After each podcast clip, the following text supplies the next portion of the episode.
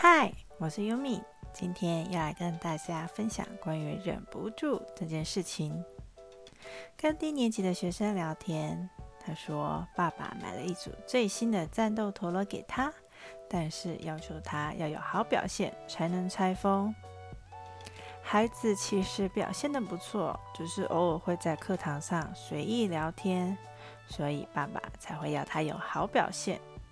孩子说：“我也知道要好表现呐，但是都会忍不住跟旁边的人聊天。”我说：“每个人都有忍不住的时候。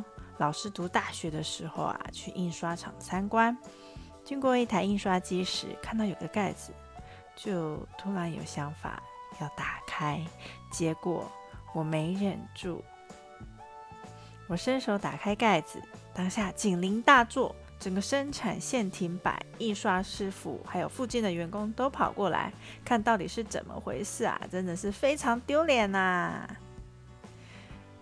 但也有忍住的时候哦。老师有一次在办公室列印学习单。等待的过程中，突然很想打开指甲。这次我有忍住，就蹲在影印机旁等着。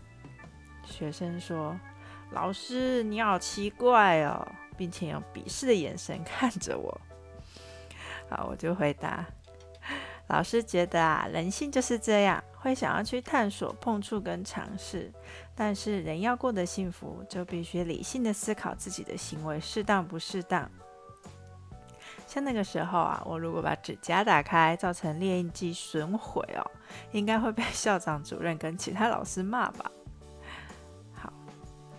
感受来了，适当的等待是有帮助的。有时候感觉想法出现了，过了就好了。但有的时候不能等待，应该要反应哦。学习的意义就在于我们知道什么时候该反应，什么时候该等待。希望你会喜欢我今天的分享，我们下次见，拜拜。